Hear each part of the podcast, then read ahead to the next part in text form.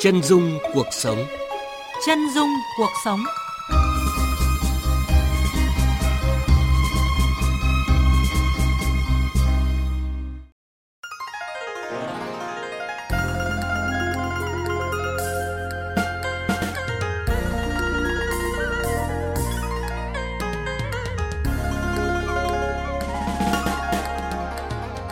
Biên tập viên Phương Chi, biên tập viên Trần Long xin kính chào quý vị và các bạn. Thưa quý vị, thưa các bạn, nghe những giai điệu mở đầu chương trình, chắc hẳn quý vị và các bạn đã nhận ra vùng đất mà chân dung cuộc sống sẽ ghé thăm trong ngày hôm nay. Vâng, đó chính là tỉnh Cà Mau, địa phương có ba mặt giáp biển, nơi vẫn được gọi với cái tên thân thương là vùng đất cuối trời. Kế thừa truyền thống của những bậc cha ông tiên phong mở đất, bước chân người Cà Mau chất chứa khát vọng Việt, luôn hướng ra biển. Nhưng biến đổi khí hậu đang khiến họ đối mặt với nhiều cam go, sạt lở bờ sông, sói lở bờ biển, sản xuất luôn tiềm ẩn nhiều nguy cơ rủi ro do nước biển dâng, mặn xâm nhập. Trước thiên nhiên chủ phú nhưng nghiệt ngã, ngoài tôi luyện nên những phẩm chất can đảm, kiên cường và thẳng thắn, thì người dân còn học được cách sản xuất mềm dẻo. Đó là thuận thiên, đối xử tử tế với thiên nhiên để phát triển bền vững.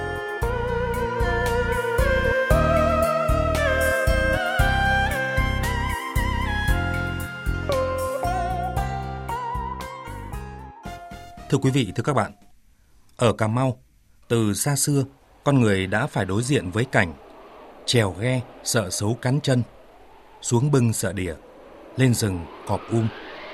Vượt khó khăn, người dân đã biến mảnh đất u tịch xưa thành một miền trù phú xanh tươi.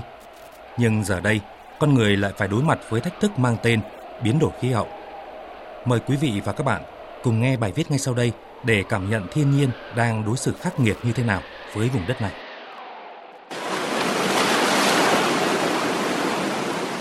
Nước chảy đá mòn, từng miếng đất bị sóng giữ, ngoạm trôi ra biển. Đây là thực trạng đang xảy ra ở cả hai bờ biển Đông và Tây của tỉnh Cà Mau. Biến đổi khí hậu ngày càng rõ rệt và khốc liệt, cột sóng ngày càng cao hơn, to hơn, tát vào đất liền, mang theo đất cát phù sa ra biển lớn, để lại dải bờ biển bị gặm nham nhở hình răng lược. Xóm Mũi, xã Đất Mũi, huyện Ngọc Hiển đây là nơi mà trong cùng một ngày có thể nhìn thấy mặt trời mọc lên ở Biển Đông và lặn xuống ở Biển Tây. Thế nhưng đây cũng là nơi duy nhất tại Việt Nam mà phải chịu tác động của cả hai luồng thủy triều. Kết quả là nơi nhà thơ Xuân Diệu từng viết Tổ quốc tôi như một con tàu, mũi thuyền ta đó mũi Cà Mau, thì giờ đây phải nhờ vào bờ kè giữa biển mới có thể hình dung mũi đất trước kia trông như thế nào.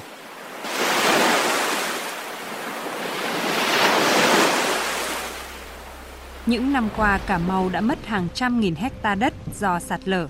Ông Nguyễn Long Hoai, Tri Cục trưởng Tri Cục Thủy lợi tỉnh Cà Mau nêu thực trạng. Cái sơ lở mà trầm trọng nhất cả biển biển biển Đông và biển Tây. Ngày xưa thì ta nói biển Tây là biển rất là hiền hòa, nhưng mà thời gian gần đây là bắt đầu sạt lở xảy ra rất là nghiêm trọng. Qua thống kê thì ở biển Tây thì nó dao động từ 20 đến 25 mét trên trên năm, còn biển biển biển Đông thì từ 40 đến 45 thậm chí có những nơi là sẽ sạt lở là 50 mét kể cả biển Tây. Trông tranh, lụp sụp, tạm bợ là tình trạng chung của những căn nhà tại các xã giáp biển các huyện Đầm Rơi, Năm Căn, Ngọc Hiển, Đất Mũi, U Minh. Không một ai ở nơi đầu sóng ngọn gió này lại nghĩ tốc độ sạt lở mất đất nhanh đến vậy. Hồi đó tôi ở tuốt cách đây khoảng 300 mét thôi giờ lần lần giờ vô tới trong này Tôi ở sâu dữ dài lắm, bây giờ thành ra biển luôn á. Đấy bây giờ nếu mà sóng to vô là nó dở nhà tôi đó. Sạt lở không chỉ diễn ra ở hai bờ biển Đông và Tây mà còn ngay trong nội đồng với tỷ lệ và mức độ thiệt hại ngày càng gia tăng. Hệ thống thủy lợi chưa hoàn thiện khiến các vùng sản xuất ngọt hóa của tỉnh bị mặn bùa vây tứ phía và ngày càng thu hẹp diện tích.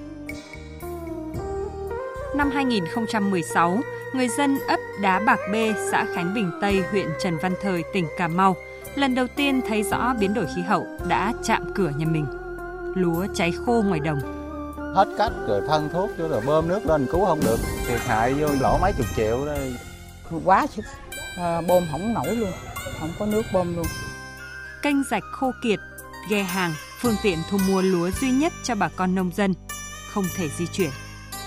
bị cạn ờ, như kinh hay sao nó cũng vậy nó vô không được thành ra lúa thóc nó bán không được tháng 8 năm 2019, cơn chiều cường kỷ lục kèm theo sóng lớn tràn qua mặt đê đã uy hiếp những mảnh ruộng bờ rau. Mùa khô năm 2019-2020, hạn hán kỷ lục không chỉ hàng trăm hecta lúa, hoa màu bị giảm năng suất mất trắng, mà hơn 1.000 vụ sụt lún sạt lở đất, nhiều tuyến đường giao thông bị chia cắt. Nó khốc liệt đến mức xã Khánh Bình Tây, huyện Trần Văn Thời, nơi có đến 3 con đường ô tô có thể về trung tâm, thì bỗng trở thành ốc đảo. Khó khăn hạn hán chưa qua, đợt ngập lụt kỷ lục lại ập đến. Khoảng 21.000 hecta lúa hoa màu ở huyện Trần Văn Thời, U Minh đã bị thiệt hại nghiêm trọng.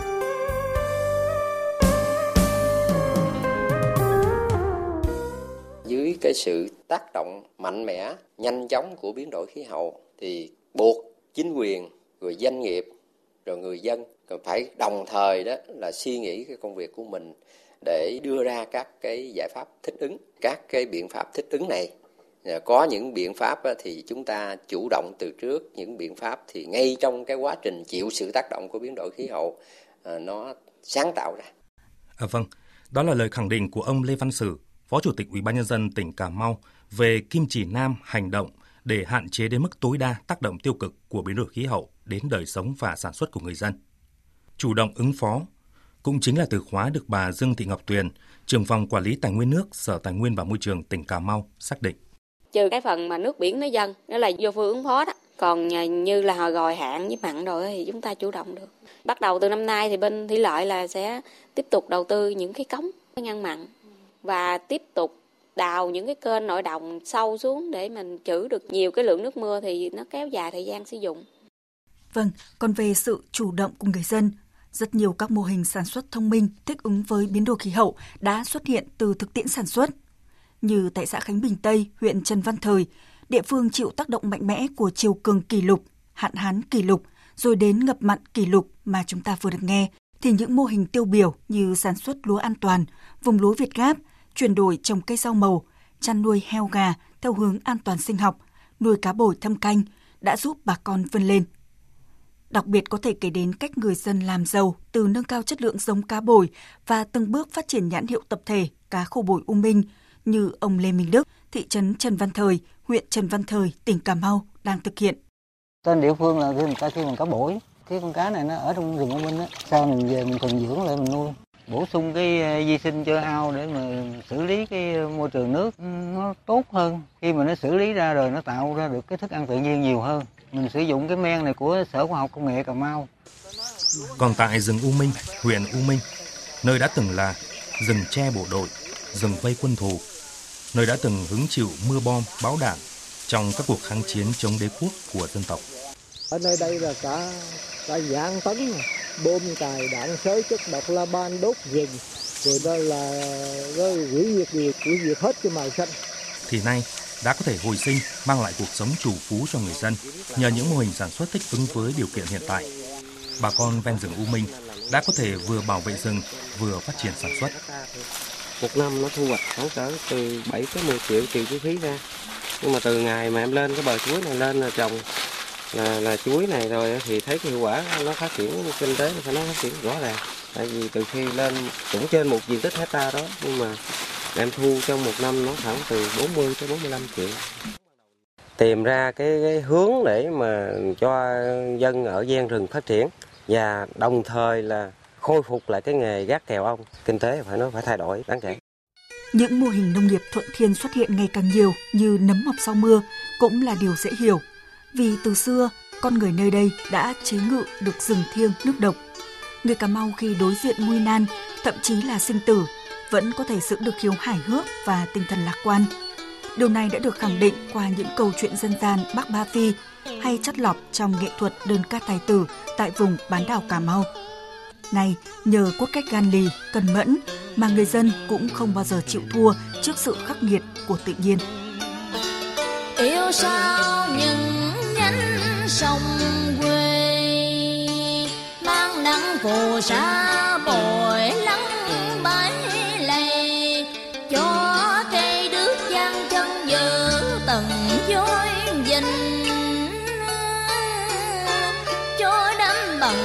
sông que bông nở trắng.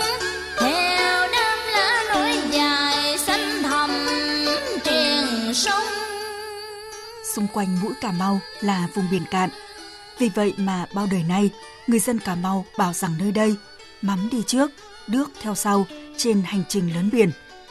Cây mắm mọc trên đất bồi, rễ cây đâm tua tùa, chỉa lên mặt đất để giữ đất. Sau đó là đước và những cây rừng ngập mặn khác như sú vẹt, đua nhau mọc lên, khiến bãi bồi ngày càng chắc chắn, mạnh mẽ vươn ra biển. Chính vì vậy mà trồng rừng, giữ rừng để giữ đất chính là giải pháp trọng tâm được xác định để giảm tiến trình biến đổi khí hậu tại Cà Mau.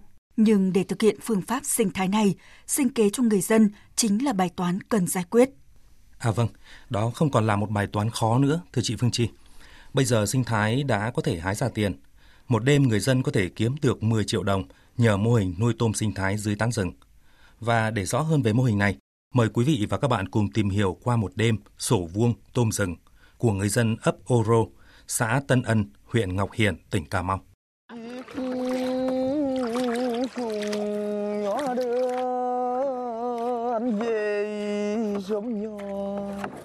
Nuôi tôm dưới tán rừng nên để thu hoạch, ông Võ Văn Dũng ấp Ô Rô, xã Tân Ân, huyện Ngọc Hiển, tỉnh Cà Mau phải di chuyển đến vuông tôm của gia đình bằng vỏ lãi, tên một loại xuồng máy.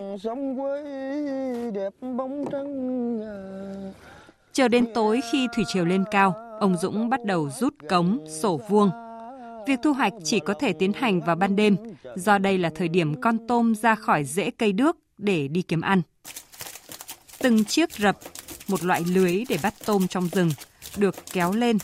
Tôm sú to, loại hơn 10 con 1 kg, tươi giói bật nhảy tanh tách. Ông Võ Văn Dũng cho biết, tôm sú sinh thái nuôi dưới tán rừng, bà con chỉ cần thả giống, không cần cho thức ăn hoặc những chất khác. Con tôm phải tự vận động và kiếm thức ăn trong môi trường tự nhiên.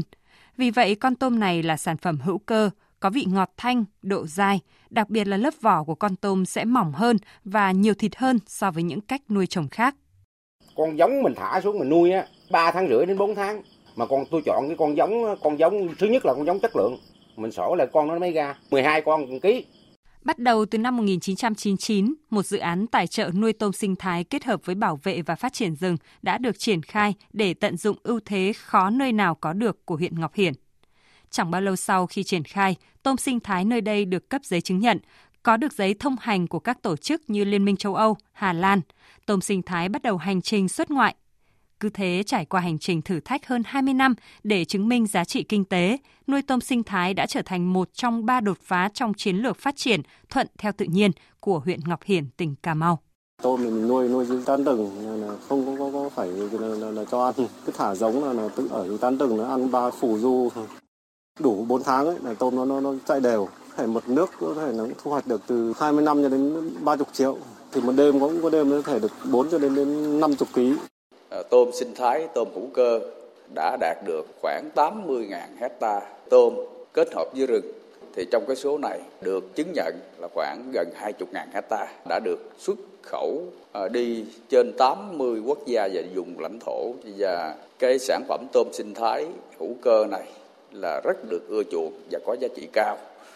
Nói rằng đây là mô hình sản xuất thuận tự nhiên bởi vùng nuôi tôm sinh thái phải có diện tích rừng chiếm trên 50%. Rừng đước đóng vai trò điều tiết môi trường, là nhà máy tạo ra sinh khối đa dạng sinh học cho vuông tôm. Chính vì vậy, trồng và bảo vệ rừng trở thành điều kiện gắn bó hữu cơ với hiệu quả của vuông tôm. Tiến sĩ Nguyễn Trí Thành, Giám đốc Trung tâm Nghiên cứu rừng và đất ngập nước khẳng định. Muốn giữ được rừng thì phải có người nông dân. Mà muốn người nông dân người ta giữ rừng thì sinh kế người ta phải ổn định. Mà muốn xuất khẩu cái tôm, gọi là tôm sinh thái, phải chứng nhận cái nguồn gốc con tôm là con tôm nuôi từ rừng. Cho nên ông doanh nghiệp cũng cần rừng. Hai cái cần này gặp nhau và cùng mang lại lợi ích thì chính cái việc làm đó nó tạo ra một cái động lực để giúp cho cái việc bảo vệ rừng ngập mặn tốt hơn. Mà rừng ngập mặn lại là chủ thể của cái hệ sinh thái này. Đấy, hệ sinh thái này thì rừng ngập mặn còn thì hệ sinh thái còn, rừng ngập mặn khỏe mạnh thì hệ sinh thái nó sẽ khỏe mạnh. Hiện Cà Mau có khoảng 20.000 hecta tôm rừng sinh thái đã đạt được chứng nhận tôm sạch theo tiêu chuẩn quốc tế. Mục tiêu của tỉnh đến năm 2025, Cà Mau phấn đấu sẽ có khoảng 60.000 hecta tôm rừng, tôm lúa được chứng nhận tiêu chuẩn tôm sạch quốc tế.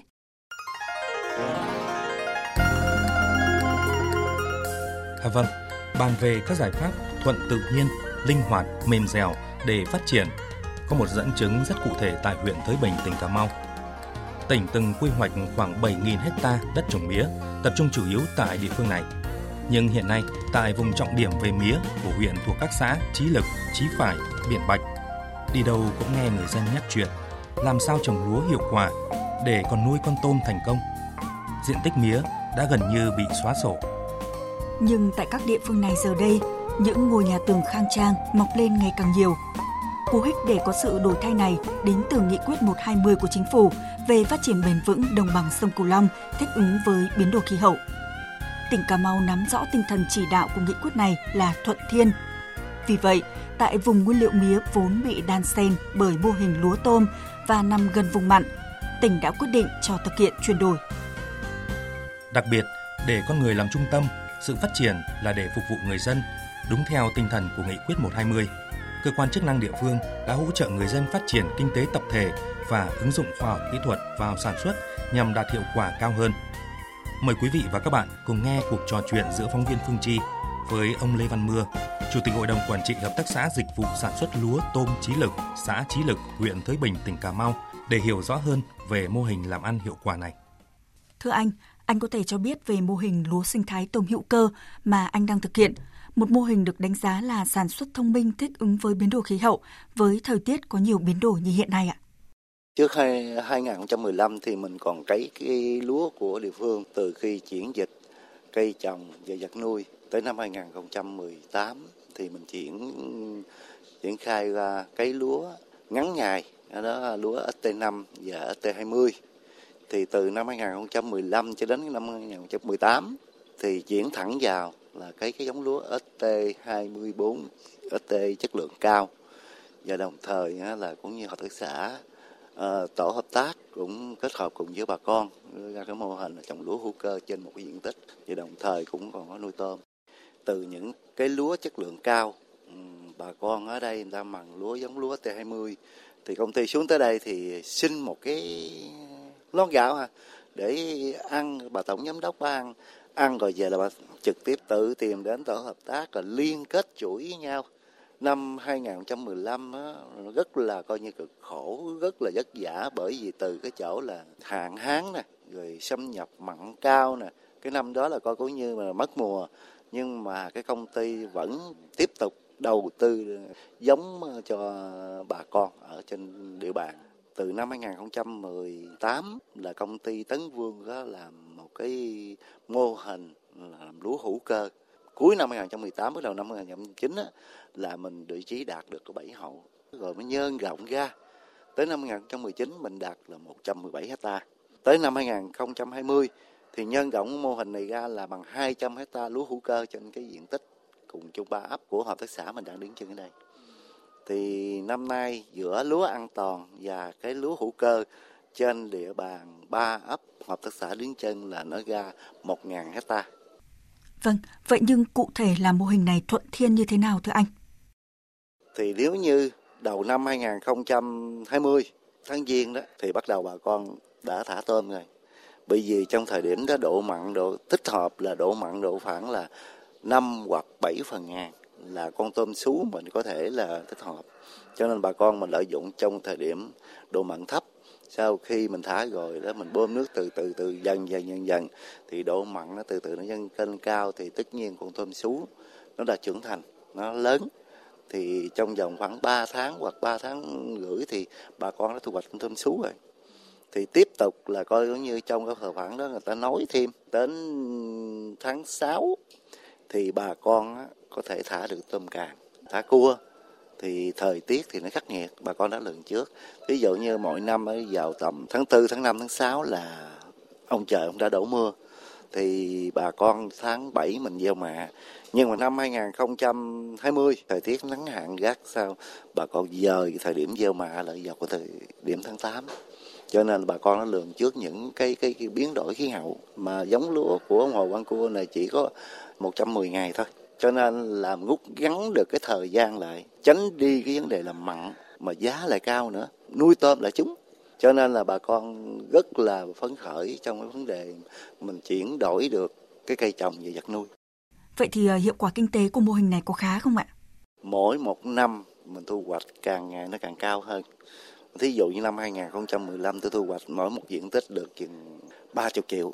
Như năm 2018 thì tôi thu hoạch khoảng chừng 80 triệu à, một hecta thì nó dần dần lên. Vâng, qua cuộc trò chuyện thì có thể thấy là vai trò của hợp tác xã là rất quan trọng trong việc định hình và phát triển các mô hình sản xuất thông minh, mang lại hiệu quả kinh tế cao cho bà con địa phương. Cái từ khi mà thành lập hợp tác xã này thì xã được nông thôn mới mà nông thôn mới nâng cao nữa đó.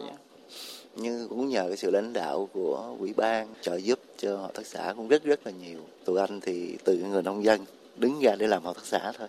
Nhưng cũng nhờ sự lãnh đạo của đảng ủy ủy ban. Tới đây sẽ làm một cái ô cốp sản phẩm gạo Hoàng Yến. À, bởi vì à, Hoàng Yến thì cái chuỗi liên kết giữa ủy ban xã và cái nhóm MCD à, ở Hà Nội cùng với cái hợp tác xã trồng một cái loại hoa hoa Hoàng Yến trải dài trên cái cái cái cái đường lộ này. Bởi vì MCD họ đến đây họ hỗ trợ cho nhiều nè anh mua cái hoa Hoàng Yến nó về họ trồng trên cái làng này rồi quý ban người ta cũng hỗ trợ kết hợp cùng với hợp tác xã cho nên em đặt gạo của anh là gạo Hoàng Yến. Thưa anh, à, định hướng phát triển sắp tới của hợp tác xã sản xuất lúa tôm trí lực là gì? À, hợp tác xã cũng đang định hình, vì em vô em thấy đó, cái đường lộ bên sông nó nhỏ, hợp tác xã đằng kia, đường trên đó thì cái xe mình chỉ 7 chỗ thôi. Nếu mình chở gạo thì xe đâu phải xe lớn này phải xe tải rồi vô mới được chứ, xe lớn này. Anh muốn làm là một con lậu đó. Anh sẽ mở ra một cái làng hữu cơ, mở ra một khu du lịch sinh thái. Thì ở đây em thấy, nếu như bây giờ em ra chống sườn cho bà con đi đặt tôm, rồi đi câu cua rồi đi bắt tôm càng, thì cái đó là cũng một cái cái chương trình du lịch rồi ở trên làng đây thì anh trồng một cái chuỗi dài đây là hoa hoàng yến thì hợp tác xã anh cũng có gạo hoàng yến để cho bà con khi khi đến đây ta đi du lịch người ta nhìn thấy gạo đó người ta mua mà gạo thơm ngon gạo hoàng yến gạo tm4 rất thơm ngon thì là nó ngon nữa gạo được chứng nhận thế giới Vâng, với nhiều dự định như vậy thì vấn đề đào tạo nguồn nhân lực cho hợp tác xã là rất quan trọng. Anh đã tính đến việc này như thế nào rồi ạ? Đúng từ con người luôn có anh sẽ đào tạo. Bây giờ anh cũng gửi đi đi học đi mấy đứa ờ, cháu nó đi học bên ờ, đại học du lịch có nè rồi nhiều ngành nghề. Nó cũng về đây sau khi nó về đây phục vụ cho địa phương mình. Đó là coi như là cái hướng tới đây sẽ sẽ mở rộng cho hợp tác xã như vậy. Vâng, xin trân trọng cảm ơn anh Lê Văn Mưa, Giám đốc Hợp tác xã Dịch vụ Sản xuất Lúa Tôm Chí Lực về cuộc trao đổi vừa rồi. Thưa quý vị, về với huyện Thới Bình, tỉnh Cà Mau, chúng tôi còn được lắng lại với câu chuyện của bác nông dân Hữu Dung, người dân tộc Khmer ở ấp Đường Đào, xã Hồ Thị Kỳ. Sau khi đã thử nghiệm và thành công với mô hình nuôi tôm quảng canh cải tiến, tiền thu được mỗi vụ nuôi, ông đều dành riêng ra 50 triệu đồng để cho những hộ khó khăn trong ấp vay không lấy lãi. Được giúp đỡ vốn làm ăn, cầm tay chỉ việc về kỹ thuật sản xuất, bà con trong ấp Đường Đào dần thoát nghèo và vươn lên làm giàu. Năm 2020, xã Hồ Thị Kỳ đã được công nhận là xã đạt chuẩn nông thôn mới. Mình làm cái gì mình cần động viên bà con phải làm theo để họ có ăn, có mặc rồi cho con cháu này đi ăn học tới nơi tới chốn giống như mình mới quê hương mình có tiến bộ. Mình nghĩ thấy cái vấn đề tiến bộ, hiểu biết của con cháu sau này, cái đó là cái cần thiết của tôi. Do đó tôi cho bà con mượn số vốn khoảng 4 50 triệu để làm vốn trong 4 năm hộ làm trong một năm thì nó có phát triển rồi bà con làm ăn có rồi tiền này đưa cho người khác nhưng mà mình phải chọn là người ờ, phải chịu làm ăn còn muốn gặp người đã giúp hàng nghìn nông dân không còn cảnh bị thiệt mạng thương tâm do điện giật trong ao nuôi thủy sản vào mùa mưa lũ. Mời quý vị và các bạn cùng về xã Tân Hưng, huyện Cái Nước gặp ông Huỳnh Xuân Diện, giám đốc hợp tác xã nuôi tôm năng suất cao Xuân Hưng. Không chỉ năng động, sáng tạo, dám nghĩ, dám làm, mà ông còn sẵn sàng hỗ trợ, giúp đỡ xã viên về vốn và kinh nghiệm sản xuất. Mô hình tôm siêu tâm canh hai giai đoạn cũng do chính ông tìm tòi và nghiên cứu đã giúp nhiều xã viên vươn lên làm giàu. Nói chung người nuôi tôm thì nó cái đam mê, mình dấp phải những cái khó khăn. Mà cái khó khăn trong con tôm là nói chung không cái khó khăn nào nó giống cái khó khăn nào không có cái nào nó trùng với cái nào. Mà mình buộc mình phải cứ đi theo nâng cấp nó theo hoài để cho nó càng ngày môi trường càng thay đổi thì mình cũng phải nâng cấp theo nó để theo đổi để làm sao cho nó phù hợp. Cái mô hình mà hiện nay em đang trình diễn là điện của em là hiện nay là em chế lại là điện không có giật. Từ 22 biến lại hết còn lại 12 24 48 v nào. Một là giảm được tiền điện hai nữa là giảm cái rủi ro của người nuôi tôm không còn trách gì điện. Mà gần đây là nước lên đó là là, dân đột ngột á người ta cấp kịp không kịp là trách rất nhiều chăn trở sự gắng gỏi trong từng câu chuyện mà quý vị và các bạn vừa nghe đã giúp nuôi tôm không còn là đánh bạc với trời, mà trở thành con tôm ôm bạc tỷ. Bảo vệ, che chở, nương tựa nhau như rừng đước con tôm, hay con tôm, cây lúa, cũng chính là cách sống tại Cà Mau. Người đi trước, truyền người đi sau, một cách sống thật đơn giản, chân tình. Lá rụng về cội, lá lành đùm lá rách. Tứ Hải, Giai huynh đệ. Những nông dân như ông Lê Văn Mưa, ông Hữu Sung, ông Huỳnh Xuân Diện và còn rất nhiều, rất nhiều bà con tại mảnh đất này chính là từng mạch ngầm nhỏ, len lỏi theo điều kiện riêng. Bỗng một ngày thấy mình đang hòa vào biển lớn, sống thuận thiên vì sự phát triển bền vững của vùng đất cuối trời. Nghe nói Cà Mau xa Việt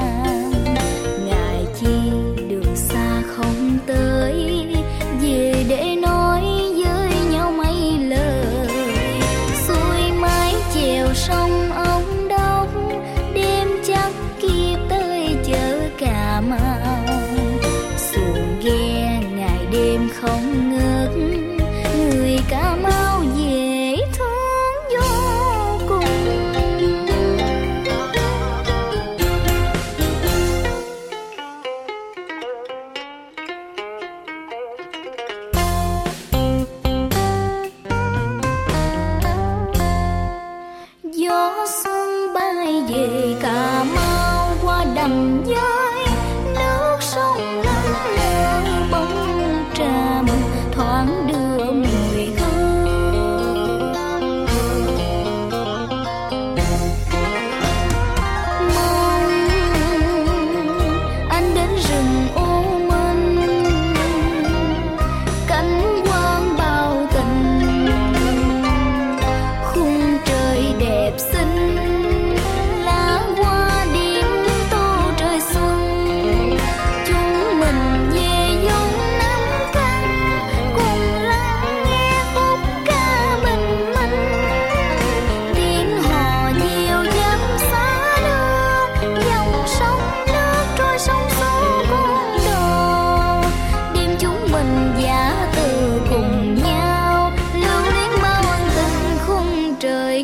trời cà